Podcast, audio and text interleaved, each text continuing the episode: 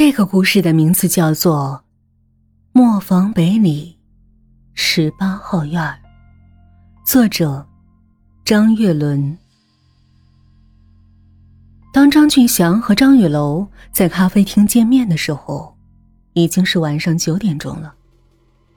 他们曾经是大学非常要好的朋友，在大学毕业以后，已经有很多年没见过面了。张俊祥刚刚完成和妻子的婚礼和新婚旅行后，非常想见曾经的老朋友张雨楼一面，于是两个人相约而至，地点就定在了三月茶花咖啡厅。两个人很久没见，见到张雨楼的俊祥非常激动，而雨楼却有些焦急。怎么了，雨楼？有心事儿啊？哦，没有。就是刚刚来的路上，把钱包给丢了。哎，虽然没有现金，但是有很多证件，没了会很麻烦。哈，没关系，玉楼，我们好久没见了，先别想这些。明天白天，我陪你一起去补办。听了俊祥的话，张玉楼的焦虑烟消云散，他端起酒杯，略微提高了声调。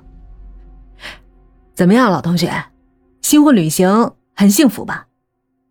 是啊，玉楼，云南真是太美了。哎，你最近怎么样？也快结婚了吧？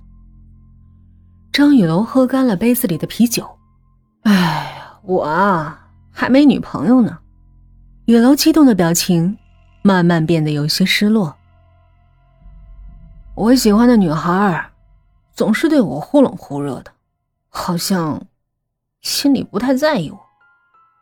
说着，雨楼又倒了一杯啤酒，灌进肚里。怎么会呢？我们班的程甜甜多喜欢你啊！上学的时候，我们都看在眼里。哎，快别提程甜甜，那姑娘脑子有问题。每次我和我喜欢的女孩刚要产生感情的时候，她总出面干扰，让我特别尴尬。他可能确实喜欢我，可我不喜欢他呀！我要去追求我喜欢的，我认准的。张俊祥拍了拍对面的张玉楼，他知道自己无论怎么劝，也不会有结果的。张玉楼一贯性格偏激，要改变他，真的很难。这样啊，兄弟，那你就要对你追求认准的女生勇敢表达。这样，我这次在云南旅行看到了玫瑰树，玫瑰树诞生的故事让我感触很深。或许你喜欢他的时候，他也默默暗恋你。总之，勇敢表达吧，这样无论结果如何，也不会留下遗憾的。这些话仿佛强心剂，猛地扎进了张玉楼的心。他再一次提高了声调。听你这么说，我就有信心多了。来，俊祥，我给那个女生买了个特别棒的化妆盒，我觉得她肯定会喜欢。对啊，她一定会喜欢的。对了，雨楼，我们好久都不聊这些了，聊点刺激的话题吧。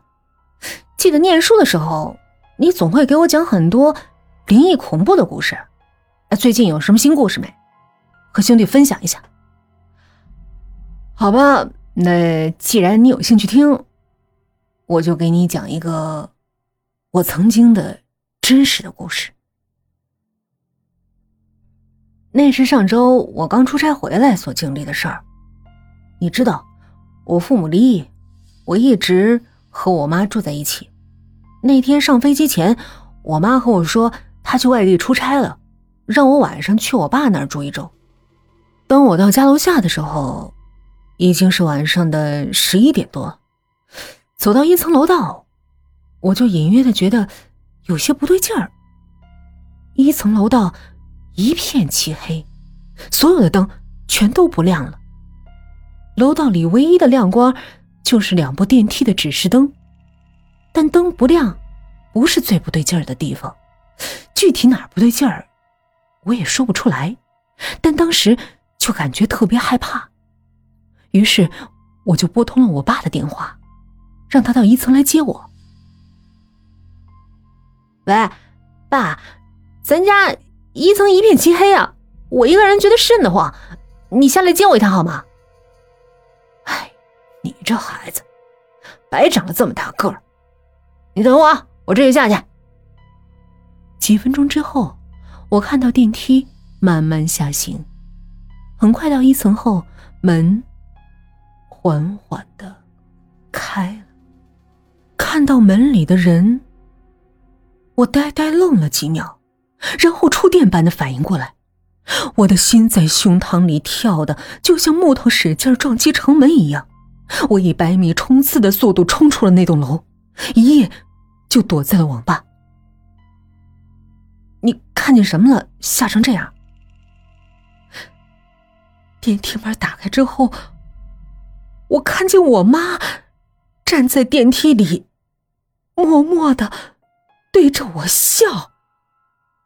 但我肯定，我妈那天她出差了。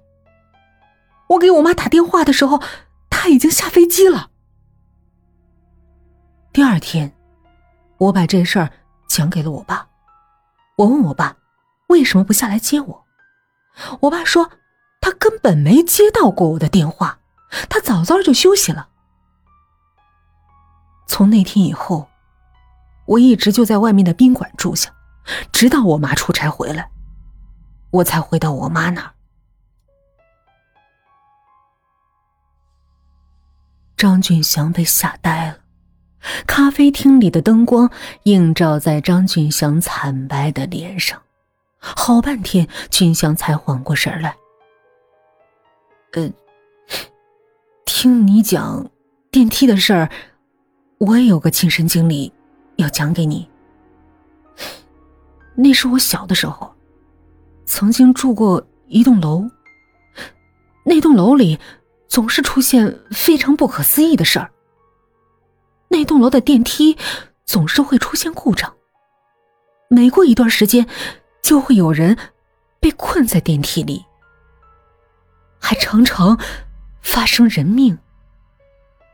而恰巧，每次因为那栋电梯死去的人，都住在十三层。没有人清楚为什么这个电梯会那么恐怖，更没有人知道为什么这个电梯。总要带走十三层的住户。